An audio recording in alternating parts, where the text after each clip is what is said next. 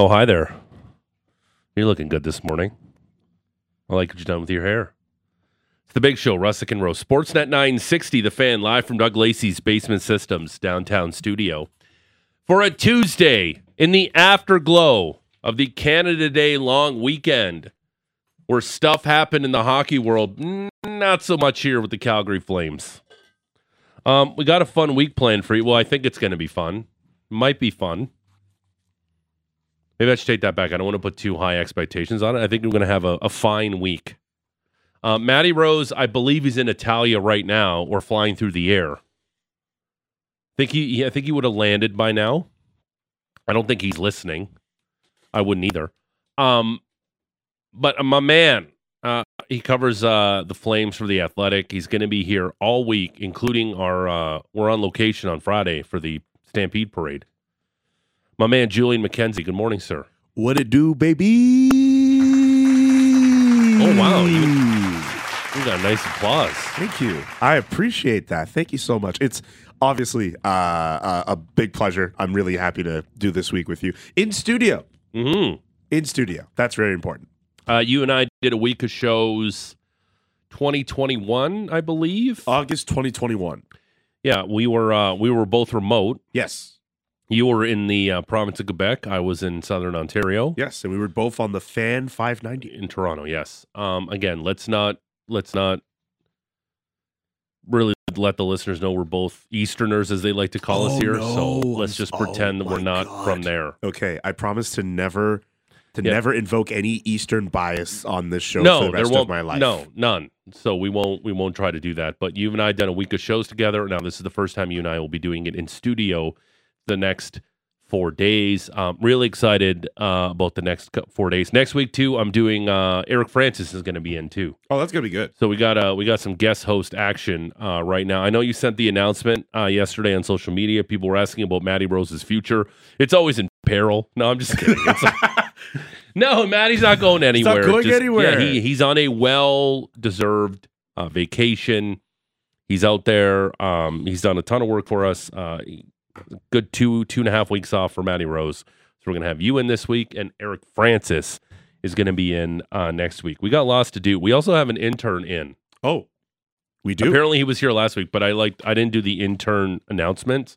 I like interns to tell us about themselves. The fact that you have that, like as someone who came up as an intern, I never got stuff like that. So that's very nice. Well, I like to throw them a bone. Yeah. Sometimes our interns come on and have no energy, and they fall asleep during the show. I was about to bring up that guy. I was like, well, there was literally an intern who did that. Yeah, he literally fell asleep for like 45 minutes on the Friday.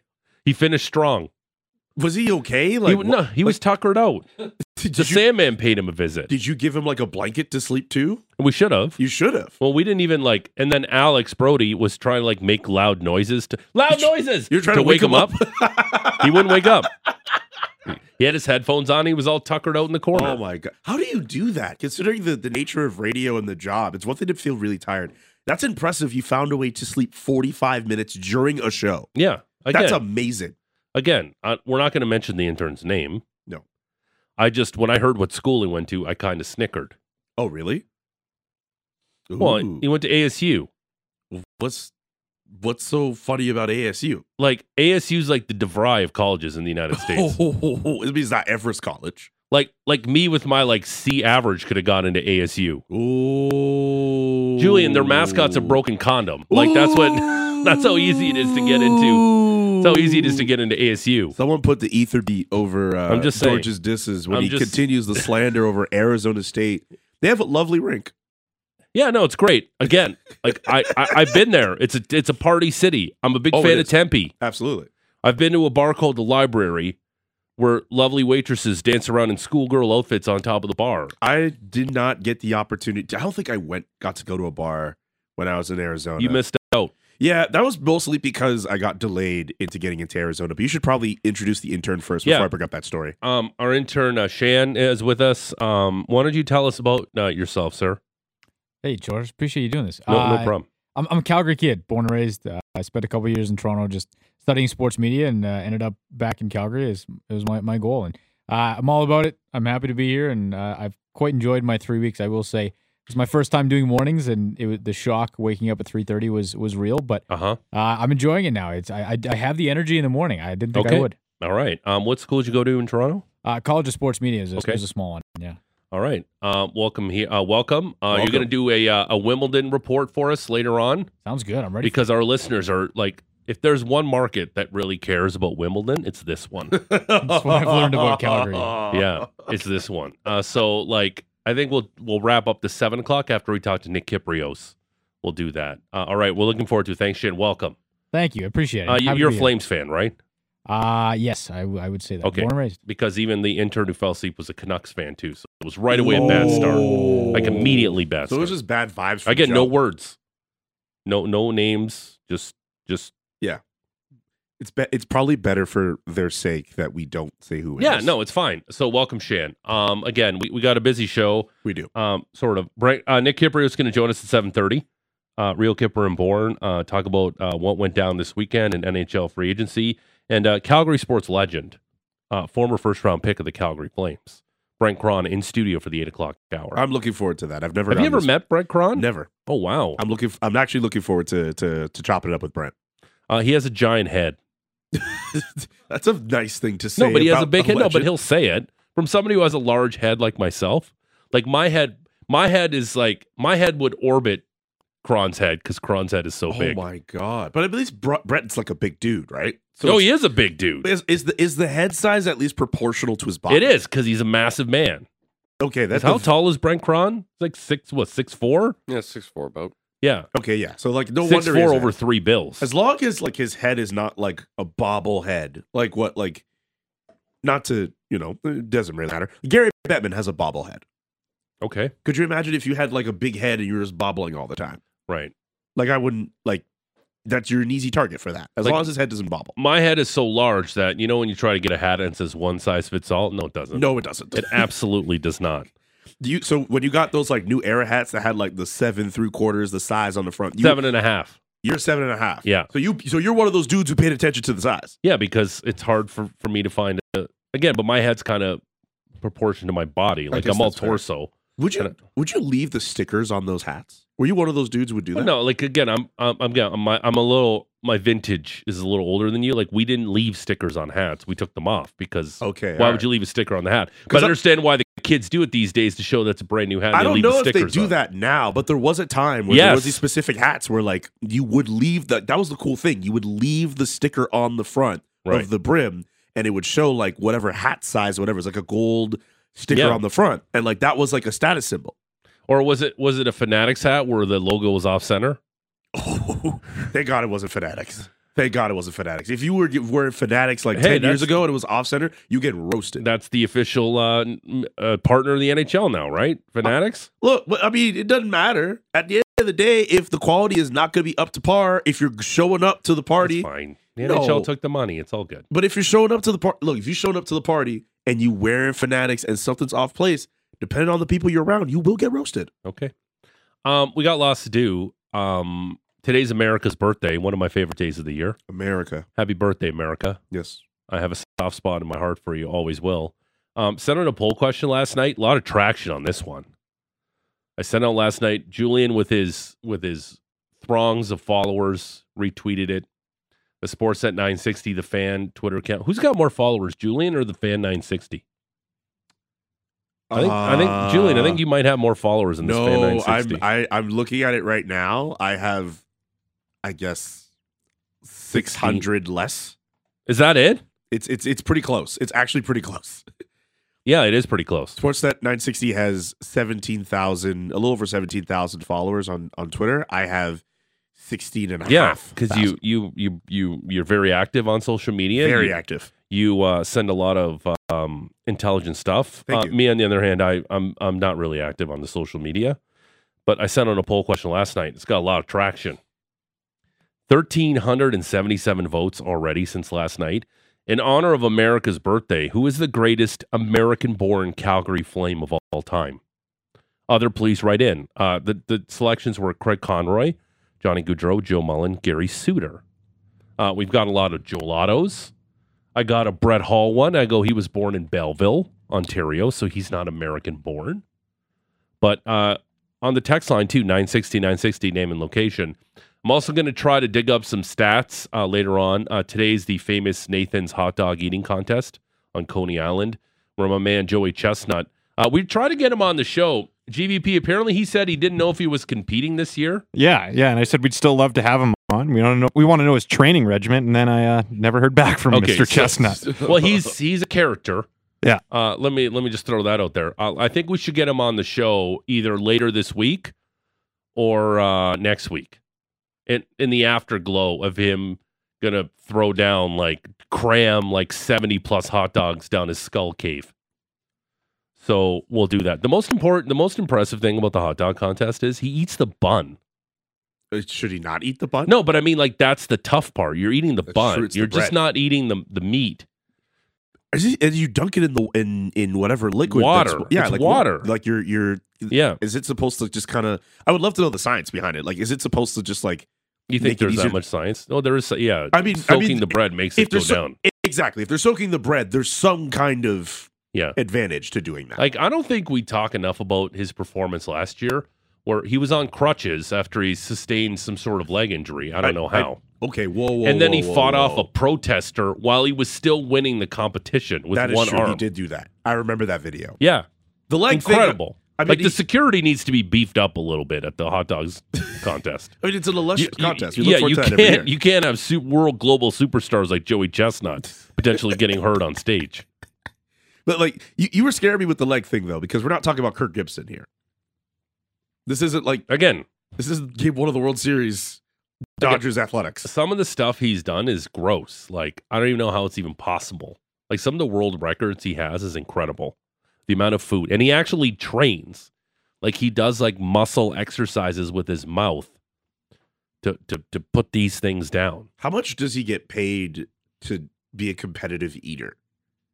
I'm sure he does a lot of stuff on the side. Sponsorship stuff? Yeah. You can pay Joey Chestnut to come to your, stag and have him eat 500 chicken wings in an hour or something. I'm sure he could do that. Because I'm wondering, could Joey Chestnut, and I generally don't know this, could Joey Chestnut get by in a year just doing those surprise gigs and hot dog eating competitions and not have a side job?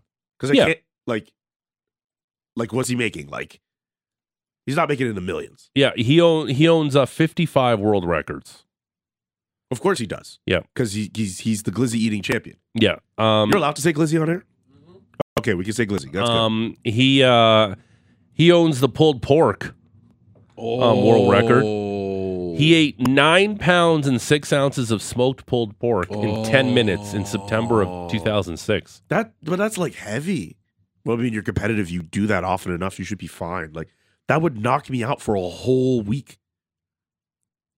He ate, this is incredible, in 8 minutes on September 13, 2013, he ate 4.375 three-pound apple pies in 8 minutes.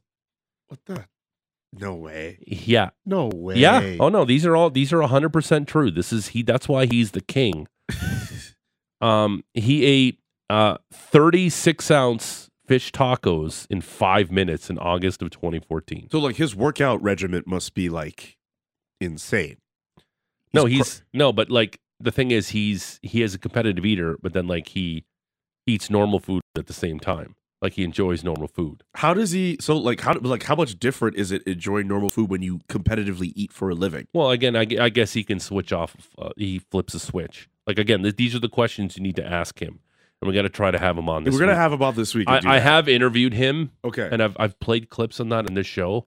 It was my Frost Nixon moment. It was the pinnacle of my broadcasting career. And he was half in the bag still because he had 36 beers in a day. Oh my God. It was his cheat day. No, literally. And he was on the air and he was kind of slurring his words a little bit. Oh, that's not good. Much like the day after our beer league game with Matty. We can go back in the podcast and listen to that one. But woof. But he was after it, and he keeps everything inside. And as he told me, you wouldn't want to sit beside me on a plane on the way home. Oh. That's what he said. Oh, this dude's farts must be unbelievable. Yeah. Flatulence. Yeah. Gag City. Busy show. 960, 960, name and location. Text us the greatest American-born Calgary Flame. of all time. We'll do that. We got stats about the Nathan's Hot Dog Eating Contest, and Julian McKenzie's here. The weekend that was for the Calgary Flames, can you sum it up in one word? Uneventful. Okay. I mean, they lost players, which was to be expected because they were not expected to be a big player in keeping some of those guys, like Milan Lucic, for example, or Troy Stetcher. I think Trevor Lewis is back in LA now. I don't think I've seen Nick Ritchie sign anywhere. They weren't expected to sign anybody.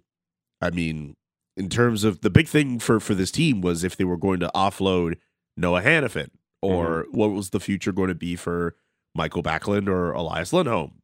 And it seems like this team's just going to wait it out. Uneventful is the right word I would use. There nothing. Maybe it's weird to say nothing happened because they did sign Jordan Oesterle and Brady Lyle, but nothing. Those are just depth organizational moves. Exactly. Right. Nothing happened. Like, we could get into this.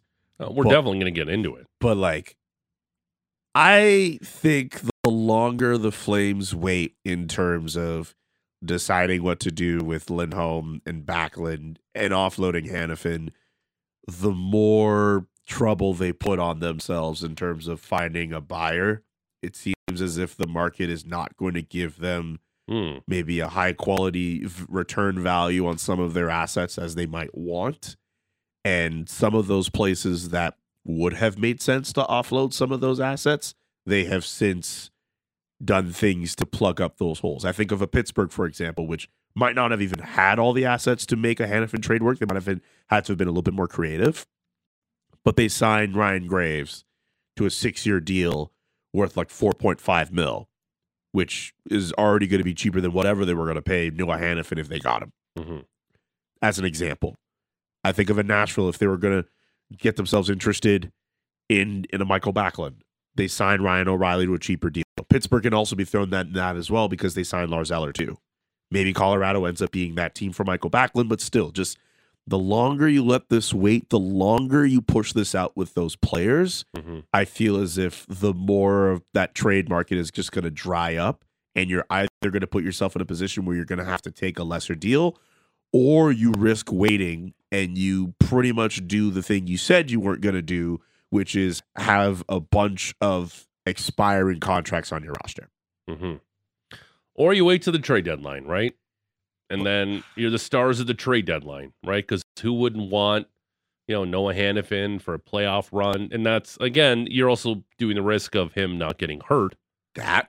And what if the team... I think that's the one thing we forget too. What if Noah Hannafin starts the season with the Flames and then suffers a season-ending injury? Yep.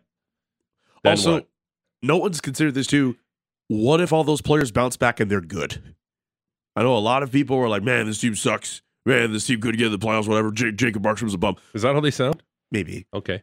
But what if this team's good? What if this team is? And y'all can correct me if I'm wrong.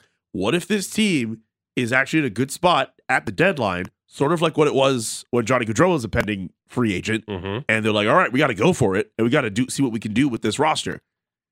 And then you lose those guys for nothing. Isn't that part of the risk that you run? Like, absolutely. I get the deadline. Yep. There is that opportunity where you can get assets. But season-ending injuries, depending on the team's performance too, that's not always a guarantee. And considering what that draft class is supposed to be like this year, I really think that week, that was the opportunity to do it. And the fact that no one was willing to move, that was really surprising for me. Does it feel like it's just an inevitability that both the Flames and Maple Leafs are going to get together on a deal? Yeah. Like, does it feel like this is going to happen? Because the Maple Leafs got roasted for what they did on day one of free agency on Saturday, and then on Saturday, and then on Sunday, it's like, whoa, look at the Leafs! Whoa, look at the moves are Max Domi, Bertuzzi. Wow, they got Max Domi to sign while he was on vacation. Yeah, and it was his dream to play for the Leafs. Blah blah blah. I get it, and that's great. But they got John Klingberg. Oof. I don't think Tree's done, and good for them. We're going to talk to Nick Kypreos about this. Their blue line sucks. I'm sorry, it does. When you had John Klingberg, and you're hoping he can be like a shell of what he was back in the day, he stinks. They got a lot of work to do. So maybe Noah Hannafin And again, I keep seeing it on social media, and I brought this up. Patrick, when did I bring this up? A while ago, right? Months ago. About William Nylander potentially coming to the Calgary Flames. Yeah, for sure.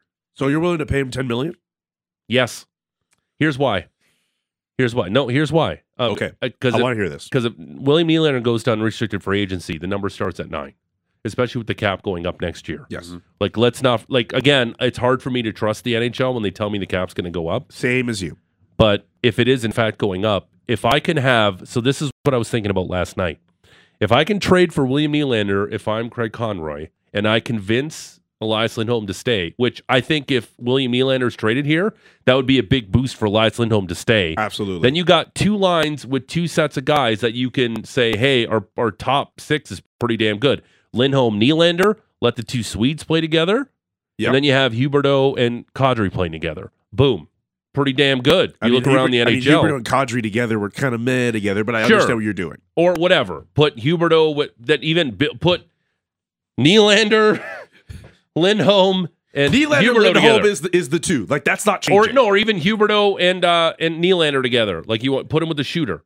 Sure, that works. Whatever. These are good problems to have. Sure. If you can somehow finagle, because apparently the contract discussions between Nylander and Leafs are not going well. And some of that, and this is, we'll talk to Nick Kypreos about this too, some of that's ego, I believe, for William Nylander, because why does he have to be the guy who has to take less money? Because Austin Matthews certainly is not going to take less money. When Mitch Marner's deals up after in 2 years, he's not going to take any less money. No. And Nylander's like, I'm the guy who's been consistently putting the biscuit in the basket. I want to get mine, and if I'm William Nylander and I see a number like Pierre-Luc Dubois signed for 8.5, I'm like, I scored more goals than that guy in this league, and I can play center too if I have to. Yeah, but and I'm a dynamic player. Often. No, but he can. I guess. Sure, but I mean, goals. You got to pay for goal scoring in the NHL. You do, and if it takes, and you know what? Honestly, like, what's on the Calgary Flames that you wouldn't want to trade for William Nylander and you try to convince him to stay? Like, what, who's the piece? Like, it's Hannafin plus what? There's nothing on this. I'm not turning him Rasmus Andersson, but there's really nothing on this roster or even a prospect that I'd be like, ooh, I don't want to really part with that guy. It's not like the Flames are trading Coronado and Hannafin for Nylander because it's only 1 year. If Nylander signs long-term, maybe that's something you look at. Yeah. But again, there's nothing on this Flames roster outside of Rasmus Andersson. I'm not trading.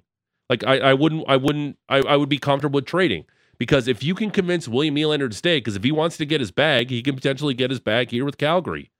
And if you look at what his dad did back in his NHL career, he chased those dollars. It's all about the money first, and then, okay, I'll go play there.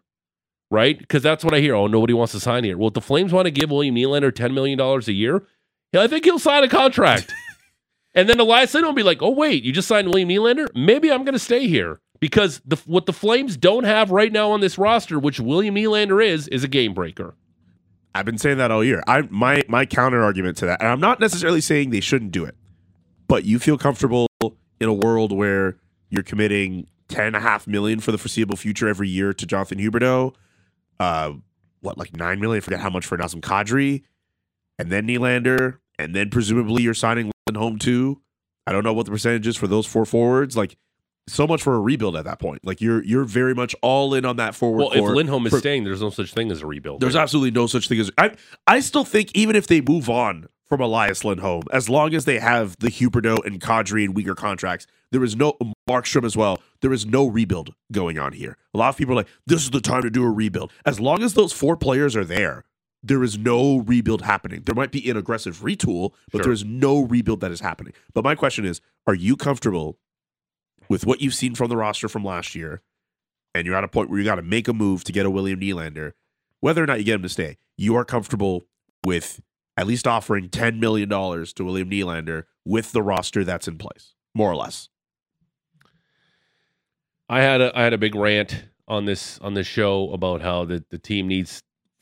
The fans and some of the media is guilty of falling in love with mediocrity in this city. Like, he's one of the most dynamic players in the league. He is. And the Flames don't have anybody like him on the roster, or really have anybody like him coming up in the system. They do not.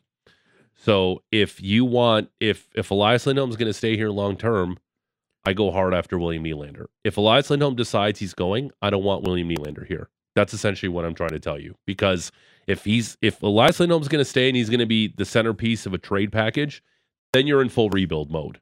And then you see what you can do, and then you start building prospects and picks. And I'm okay with going down that road too. But if Elias Lindholm's staying in Calgary, Craig Conroy and Dave Nonis should be doing, and Brad Paschal should be doing whatever means necessary, because I'm sure Tree would be super interested in some of the pieces he had here. And obviously that's a little dangerous game to play because you're a little uneasy trading with the guy who used to be your general manager, but also there's an easier path there for a trade like that to happen. Because if William Nylander is going to price his way out of Toronto, there's a chance he could stay here long term. And if I'm the Calgary Flames, and if I'm keeping Elias Lindholm, that's something I want to explore. I don't have a problem with that. For the record, I did do the whole devil's advocate thing.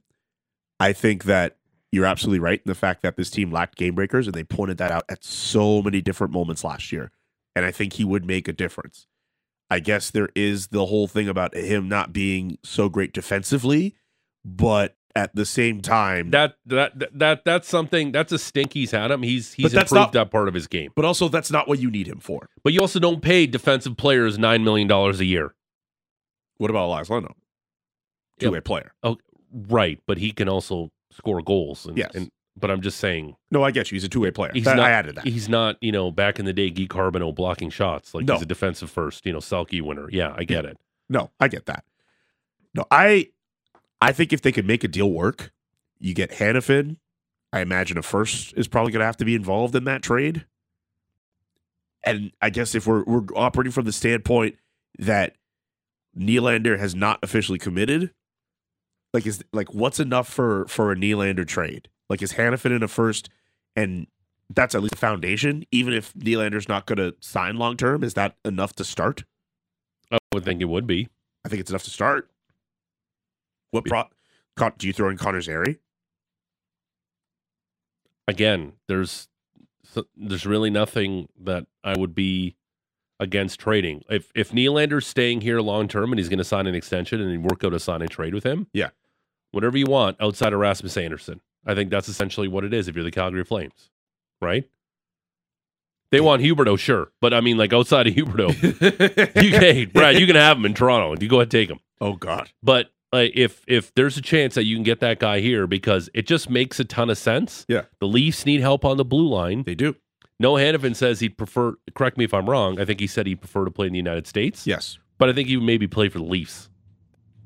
At least for a year. Yeah. And then they figure that out. Yeah.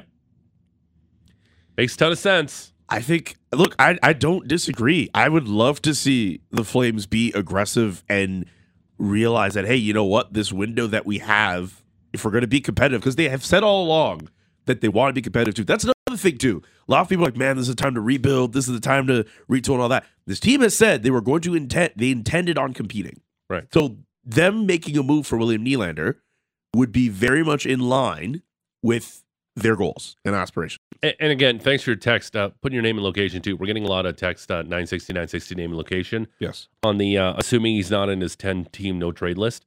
That thing isn't set in stone. They can approach William Nylander and go, we know you said the Flames are on your list, but this is the deal we have. Would you consider going there? I mean, it's not a hard... This isn't it's impossible to trade him there. But also the player, if the team's on their list, they could enforce that and say no. Of course, that's what I mean. Yeah. But you can also talk to him and go, yeah, I'll go there. I'm not sure if the Flames are on that list. I have no idea. We don't know. They could be. He was born here. His dad played here. Yep. I would be surprised if the Flames are on that list. I would be. The Jets and the Senators are on that list. Yeah. Buffalo, maybe, yeah. Edmonton may be on that list. Yeah, who don't go play in Edmonton? But they're not. The Edmonton Oilers aren't. Yeah. Yeah, I don't want to play in Edmonton. Yeah. Jeez. We got lots to do. Also, at 7 o'clock, I want to talk about the Matthew Phillips situation. Yeah, we have to talk about that. We'll do that at 7 o'clock. Nick Kypreos is going to join us at 7:30. We'll throw him the William Nylander stuff because I think it's fascinating, and I think potentially... A lot of it makes sense, right? A lot of it makes sense between the Flames and the Maple Leafs. Brent Cron in studio. The poll question's up. At George Rusick, at J J.K.A. McKenzie. That's a tough one. How's that a tough one? It's J.K.A. McKenzie. Okay. On Twitter. That's a tough one. It's a mouthful to say. PD, is that tough? No. No, it's not tough. It's not tough at all. Has anybody ever called you PD in your entire life, Patrick Dumas? Yeah. Oh, okay. I've never called you PD once. Maybe I should start. If you like. Okay. Poll questions up. In honor of America's birthday, who's the greatest American-born Calgary Flame of all time? Other, please write in. Craig Conroy, Johnny Gaudreau, Joe Mullen, Gary Suter. Keep them rolling in 960, 960. Name and location. The Rose Report starring PD. Patrick Dumas is next. It's the big show. It's George. It's Julian. It's Patrick. It's Shan. It's GVP. It's Sportsnet 960, The Fan. Live from Doug Lacey's Basement Systems downtown studio, it's the big show, Russick and Rose. Sportsnet 960, The Fan. No Matty Rose. He's on vacay. He's gallivanting around Italia. Julian McKenzie from The Athletic and all week. Wake-up calls for you all week. Excited that you're here. We're excited that Nick Kypreos is going to join us at 7:30. And the legendary Calgary sports legend, Brent Cron in studio in the 8 o'clock hour. Lots to discuss. There's no Matty Rose, so my man Patrick Dumas has the Rose Report. And it's brought to you by Motorworks. If you own a BMW, choose Motorworks for service and repairs. They'll gladly match and then beat any competitor's price by 10% on 51st Ave and 3rd Street Southeast. Yes, sir. Wait, why didn't we play the Marty Rose thing? I don't... You want to? Yeah, I do. All right. Can we play that now, GVP? Marty Rose. Marty Rose. Thank you. Matt Rose. Matt Rose. Adam Rose. Rosenblum. Matty Rose. Hello. This is the Morning Report. No Matty. He's in Italia for the next couple weeks or so. So I'll be doing the Morning Reports. NHL offseason is here. And for the Calgary Flames, as expected, not much action as free agency opened up on Canada Day with only $2.4 million in cap space to work with. Very much a bargain bin depth piece hunting during the opening weekend of free agency. There were two Flames signings, however. Defenseman Jordan Oesterle spent the last two seasons with the Red Wings, had 11 points in 52 games this past season. Calgary will be the defenseman's fifth team. A veteran of 349 games, spent time with the Red Wings, Coyotes, Blackhawks, and Oilers. Originally went undrafted out of Western Michigan. He joined our Pat Steinberg on Flames Talk to discuss how this move came to be. So obviously an exciting time for my family and I. And, it came together pretty quickly. And obviously I stressed to my agents that I wanted to go to a team that was competing and trying to win. And obviously Calgary has their own thing going on right now, but yeah, I don't know why they kept talking to him like that, but that why was Jordan. Why is it so overmodulated? That's his phone, I guess, and I don't know. How long was that interview? Like 14 minutes. That was the best connection we could get. I was opping with Steinberg yesterday, and it was rough. 14 minutes of that. Apologies there, but that was one of them. Was Jordan, he in a sub? Must have been. Whoa. Too soon. Too soon on that one. Oh, no. What? I just asked. What are you guys talking about? Oh, nothing. Anyways, it's a one-year deal worth $925K. Spent last season skating with Ole Mata, Jake Wallman, Gustav Lindstrom, playing on the left side with Lindstrom and on the right side with the other two. Just a no-nonsense type defender and provides some competition for perhaps Denny Gilbert for that 7th D spot. The other signing was very much an organizational move, more likely to benefit the Wranglers, at least early on.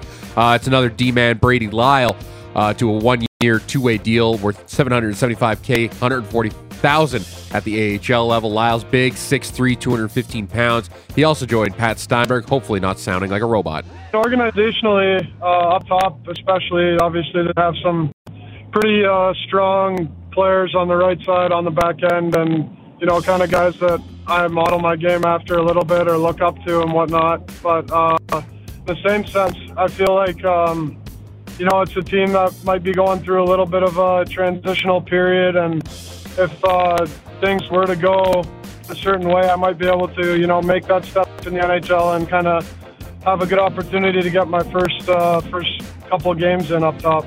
There's Brady Lyle. So, yeah, gentlemen, thought on these two very much depth signings to kick off the offseason? Just to kind of shore up their defense, yeah. Man. That's basically it. They're just kind of there. No disrespect to those guys. I'm sure they're lovely men, but It's just depth. Not needle movers. No, they're not pushing anything. Also, I heard what you said with Denis Gilbert, by the way. That was not lost on me. Yeah, he's from Buffalo. He's from Buffalo. It's Gilbert. I know it's Denis Gilbert. We just call him Denis Gilbert. Denis Gilbert. Hey, mon gros, Denis Gilbert. Guy Hebert was from New York. It's actually Guy Herbert. But he also went, for some reason, it was always Guy Hebert. I don't know why. I remember that. I was a little upset. I got a little sad when the Stetch dog, Troy Stetcher, went to Arizona. I'm like, that could have been a nice piece for the Flames. Thought he was really good here since getting acquired in the trade. I really liked what he did. But these moves obviously don't move the needle at all. They're just organizational moves that you have to do. But again, I'm okay with Craig Conroy being a little patient instead of jumping into things. Because what was some of the things people were talking about when he did the Toffoli? Oh, it was too soon. You just jumped into this. Well, I'm okay. Like, these are some big decisions that potentially are going to shape the organization for the next 3, 4, 5 years. The trading of Noah Hannafin and potentially re-signing or trading Elias Lindholm. These are big moves that he has to do, and I'm okay if he's taking a little bit of time to make these decisions. I still think, like I said in that first segment, the longer you wait, the more you're playing with fire. You're putting yourself in a situation where maybe some of those guys on expiring contracts return, and that's a situation you did. I think that's a big thing with Craig Conroy in this situation. It's the fact that he said he didn't want to have a lot of those contracts just kind of playing out in that final season. It's the fact that he didn't want to have Johnny Gaudreau 2.0. It's one thing if we all see the roster as it is and we think, okay, they definitely don't want to do this. It's a whole other thing when you put yourself out there and you're like, man, that's not what I want to do. And now you find yourself in a position where, okay, you're waiting and you're taking your time, but you could find yourself in that spot. I still think the opportunity for them to really maximize on some of those returns might have been last week, but there is an opportunity for them to still get some kind of return on some of the assets they move. The club also brought back some depth bodies in Colton Poolman, Martin Pospisil, and Dryden Hunt. Some players that were under contract last year with the Flames found some new homes as well, their new old homes. Milan Lucic going back to Beantown to return to the Bruins after 8 long years away, signing a 1-year, $1 million deal. Trevor Lewis returning to the City of Angels to be with the Kings on a 1-year, $775,000 deal. George, you mentioned the Stetch dog going back to the desert, signing a 1-year, $1.1 million. Right from Richmond. Yeah, and Matthew Phillips, he was a Group 6 UFA, one you really hope doesn't come back and bite you in the butt. He's joining his AHL head coach, Mitch Love, in Washington. Good for Matthew Phillips. He'll have a chance to prove himself at an NHL level, too, signing a 1-year, one-way deal with the Capitals. I want to talk about that coming up at the top of the hour. We'll talk about Matthew Phillips at the top of the hour. And both Milan Lucic and Phillips will be on the Eric Francis show later today. That goes at noon. To the rest of the NHL story, despite not being chock full with big names, teams were they're finding ways to spend money either way. We'll start right here in the Pacific Division. The Anaheim Ducks dipping their toes into the state of Florida, signing Alex Killorn away from the Tampa Bay Lightning, 4 years, $25 million. And big defenseman Radko Gudas from the Panthers, he signs on a 3-year deal worth $12 million. The Oilers, they were long linked with Connor Brown, while he signs 1 year, $4 million. Only played 4 games last year before tearing his ACL with the Capitals. The deal's only $775,000 on the cap hit. He's got a $3.25 million tied up in performance bonuses. Want to know where one of the cheapest goalie rooms in the NHL is? Look no further than the LA Kings. They lose Jonas Corposalo to the Ottawa Senators, so to go along with Phoenix Copley, Cam Talbot and David Rittich, both signing 1-year deals worth $1 million and $875,000 respectively. In total, that's about $3.375 million tied up into 3 goalies, all with different ranges of NHL experience, and all will become UFAs next season. LA really taking that Vegas net model to heart. The Seattle Kraken really made a sneaky pickup under the radar. That's defenseman Brian Dumoulin, 2 years, $6.3 million. 31-year-old is coming off career-high 25 points, played in all 82 contests last year, and won 2 cups in 10 years with the Penguins. Also signed Kyler Yamamoto to a 1-year, $1.5 million deal. One former Kraken defender heads up I-5 past the Peace Arch, and that's Carson Soucy signing with the Vancouver Canucks, 3 years on an AAV of $3.25 million. They also tacked on a no-trade clause with that one. They also added Ian Cole to the back end on a 1-year deal and signed Teddy Bluger on a 1-year deal as well. Pacific Division thoughts, guys? It's still Vegas's to lose as far as I'm concerned. Yeah. LA is still really good. I mean, Edmonton is Edmonton.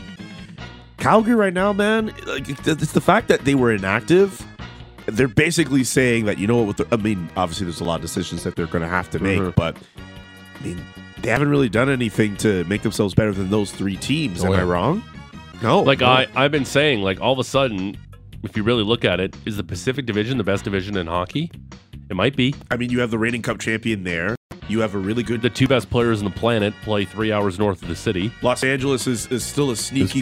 Yeah. I know they're out in the first round. They're a sneaky good team. Yeah. Seattle's on the rise. Vancouver's still a disaster. Mm-hmm. Anaheim's still a disaster. And San Jose blows. I understand all of that. But the top end of this division is elite. It's very good. And then where's Calgary? Right in the middle? Yeah. They, like... Fourth best team in this division right now? Yeah. Arguably maybe better than the Kraken? Maybe?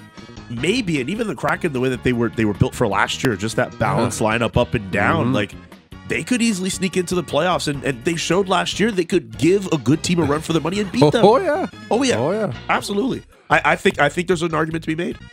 For the Flames forever in that middle. The rest of the free agency story, Leafs handing out money like Lloyd Christmas in Dumb and Dumber.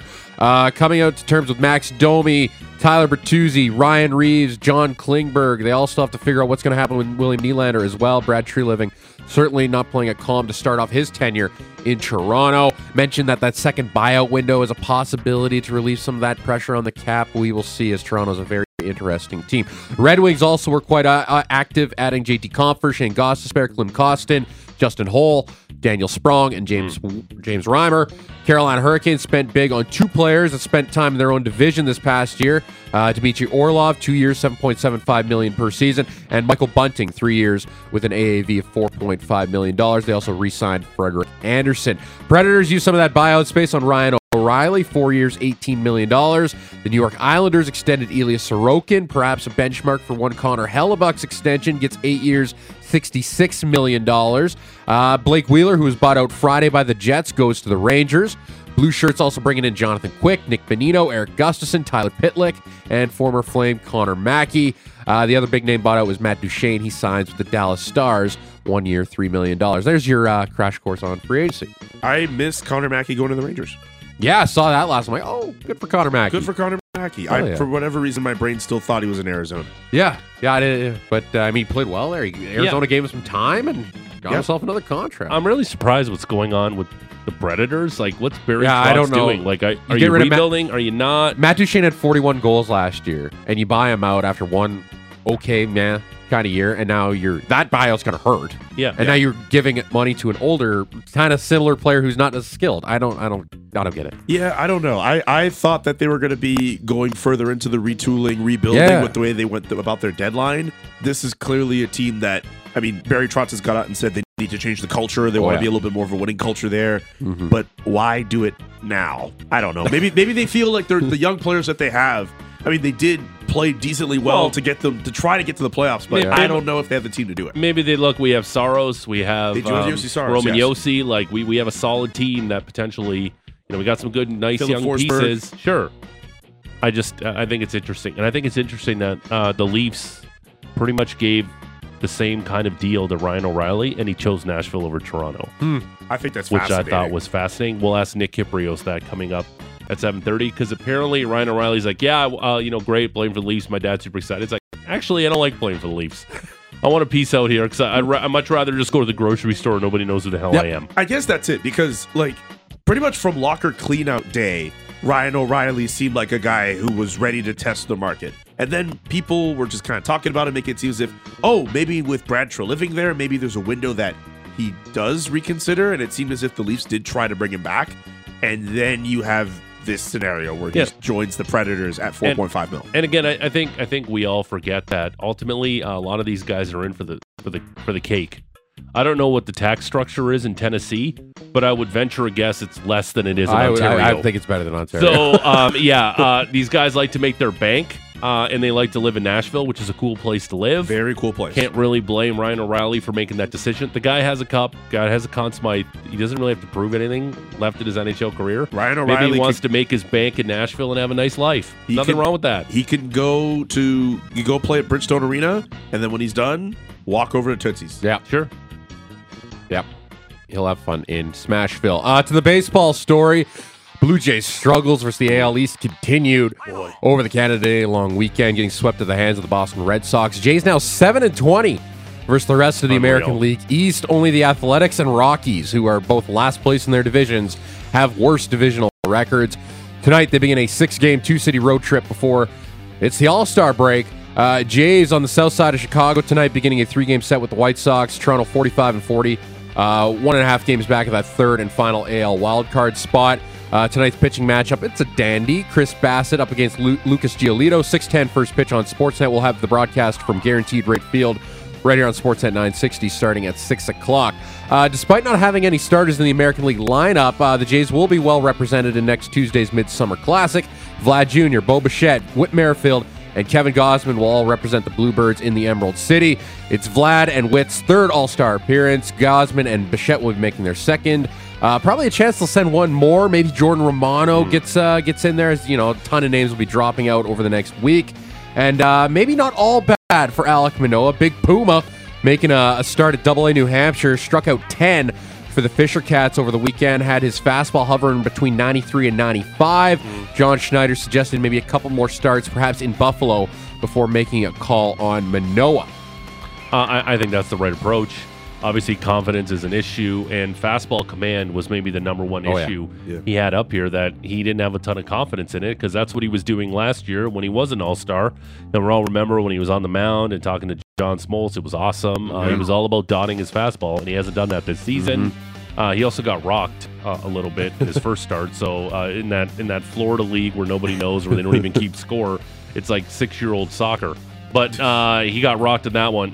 They definitely need him. And I'm really fascinated what Hyunjin Ryu is going to mean to this team, because apparently he's close to coming back. Yeah, he's going to be making his first rehab appearance today, either at the FCL or in Single A Dunedin. There's a chance he could be joining the club by the end of the month. And also with it being the 4th of July, a lot of matinee baseball around the Diamonds. Rangers and Red Sox go at noon on Sportsnet. You can watch Shohei and the Halos at 4:30. Tangle with the Padres on Sportsnet 1 following that one. At 8 o'clock, the Dodgers host the Padres. NBA, a little quick here. No surprise here, but good for Fred VanVleet. The former Raptor became the first ever undrafted player to sign a $100 million contract, signing a 3-year, $130 million deal with the Houston Rockets. The Raptors signed Dennis Schroeder as a roundabout replacement for VanVleet. The German signs a 2-year, $26 million deal with the Raptors. Happy for Fred VanVleet, man. Yeah. Happy he bet on himself. I don't know if you remember that tweet he put out how many years ago saying he bet on himself. Undrafted player. I get it. Like, you know, the field goal percentage for career-wise, a lot of people were looking at that. They're like, wow, the Rockets gave him that money. But just as a pure story for Fred VanVleet and what he's meant to the city of Toronto and he's meant to the Raptors organization, I've seen a lot of people happy for him, man. And I hope he has nothing but the best for him in Houston. Dennis Schroeder is obviously not going to sufficiently replace what Fred VanVleet has meant to that city. I'm also still just genuinely confused on what the Raptors are really doing here. That's a team that should have been rebuilding. And now they're out Fred VanVleet. They have Pascal Siakam left. They have OG Anunoby. What is this team? Scotty Barnes. If what are they going to do? I wonder if Anunoby and Siakam here are on the move in the next few weeks. So it's just Scotty Barnes and friends. But you let Fred VanVleet walk for nothing. That's just terrible. It's asset just management by the Raptors. Besides the last few years since winning that title, it's been kind of questionable how the Raptors have gone about business. Is they were shocked by Kawhi. It was like, oh, Kawhi's going to come back, and then nothing since, and it's just been. But also, Kawhi's done zero with the Clippers. Kawhi's done absolutely nothing with But that franchise is also cursed, I think. Yeah. The thing to do at that point was to find a star player of Kawhi's value, and that's all they really needed that year. But just since then, the team. But that's easier said than done. I absolutely agree with that. You can't win an NBA championship without a superstar. You absolutely. It's just the point I'm trying to say is that to go from that being the only hole you're missing to your team basically being deconstructed over the last 4 or 5 years, it's quite a fall for the Raptors. Tennis's third Grand Slam of the year, Wimbledon, got underway on Monday. Shannon will have the Wimbledon report coming up at 7 o'clock hour. 7:50, I think you said? Sure. 7:50, he'll have the Wimbledon report. But many of the matches were suspended yesterday because of rain. Two Canadians, however, were able to finish their first round matchups. Leila Annie Fernandez defeated Ukraine's Katerina Bandel 6-4, 4-6, 6-4. It's Leila's first main draw win at Wimbledon. A tough matchup in round 2 for Fernandez. She'll take on world number 5 Caroline Garcia of France. Not a great day for the 11th seed Felix Aliassime. He lost his first match since being bounced by Fabio Fognini at the French Open. He lost to lucky loser American Michael Moe in four sets. Denis Shapovalov first round match against Moldova's Radu Albo was suspended yesterday at 2-2 in the second set because of darkness. Shapo losing that one 7-5. It'll start up any moment now. Bianca Andreescu's first round match will go up around 10 a.m. Calgary time against Hungary's Anna Bondar. And it's a farewell tour for one Milos Raonic, possibly playing in his final Wimbledon. He'll take on Austria's Denis Novak. Of course, Milos reached the 2016 final before losing to Andy Murray in straight sets. And George, your boy, Novak Djokovic, looking for his third Grand Slam title of the year, dispatched Argentina's Pedro Chachin 6-3, 6-3, 7-6. Joker will take on Jordan Thompson of Australia on Wednesday. My boy Novak Djokovic hasn't lost at Wimbledon in 10 years. Yeah. Shout out to Milos Raonic, by the way. 10 years. 10 years he hasn't lost. A decade of dominance. I saw a tweet last night, and I knew this. I wasn't aware of this.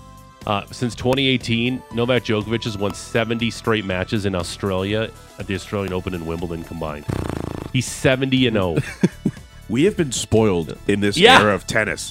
First it was Federer who was dominant, and then it was Nadal who was super dominant. You're thinking there's no way anyone could be as good as he is. And then now we have Novak. We've been spoiled this last decade plus. He's the overwhelming favorite to win on Wimbledon because he's the best grass court player on the planet right now. Yes. I want him to surpass Serena's total of 23 with this nonsense that she's the greatest of all time when it's clearly Novak Djokovic. Excuse me? Yeah. No, it's not nonsense that she's the greatest of all time. She is. No. Sure. She is. But we're talking about, who she beat. She beat a lot of tomato cans winning those. So, when you're talking about the greatest tennis player of all time, it's Novak Djokovic, and it's not even close, beating the other two greatest tennis players at the same time in the same era. 23 titles is nothing to sneeze at. Nothing to sneeze at. Nothing to sneeze at all. I'm just saying, once he surpasses that, then there's no question on the greatest player whoever. Serena's the GOAT until spoken otherwise. We can debate that. On the lady side. Well, no, she's not go for both sides. No, she's not. Yes, she is. No, it's not even close. Yes, she is. Yes. Okay, anyway. Go ahead. Shan with the Wimbledon report coming up at 7:50. Calgary Stampeders, they had a welcome site. Played back at practice yesterday. Receiver Reggie Bagleton, who's been dealing with a rib injury, seems likely to go on Friday against the Bombers. We'll have some audio from head coach and GM Dave Dickinson coming up at 9:30. Big one in Week 5 for the Stamps. CFL Week 4 was wrapping up last night, and how about them Argos there, George? The lone unbeaten now in the CFL, beating the crap out of the BC Lions, 45-24. Woo! 6 interceptions from that Argos defense. Yes! They had a 91-yard punt return TD from Javon Leak as well. Maddie will update the fantasy scores eventually. I was getting my ass beat. I only had 29.3 points heading into the final last night. I don't know what Chad Kelly did. But, George, you're looking pretty good. I trounced team up. Yeah. Yeah, it sure did. Yeah. I have the Argos defense, Boris Beattie last night, kicking field goals all over the place. My man Dominic Rhymes had a pair of touchdowns. I absolutely eviscerated team up. So we'll have the update on the CFL Fantasy League. My man Cody Fajardo keeps getting it done. Can I play next year? Not on Sunday. Yeah, you're in. You want to be? Yeah, I'm down. Sure. Because we only have 5 teams, so somebody's always on a bye every week. It's like the real CFL. Oh, man. Yeah. And some local notes to close out here. Woo! Look out! Okotoks Dogs kicking off a 7-game roadie last night in Medicine Hat, taking on the Mavericks, and they just keep on winning. Let the big dog eat.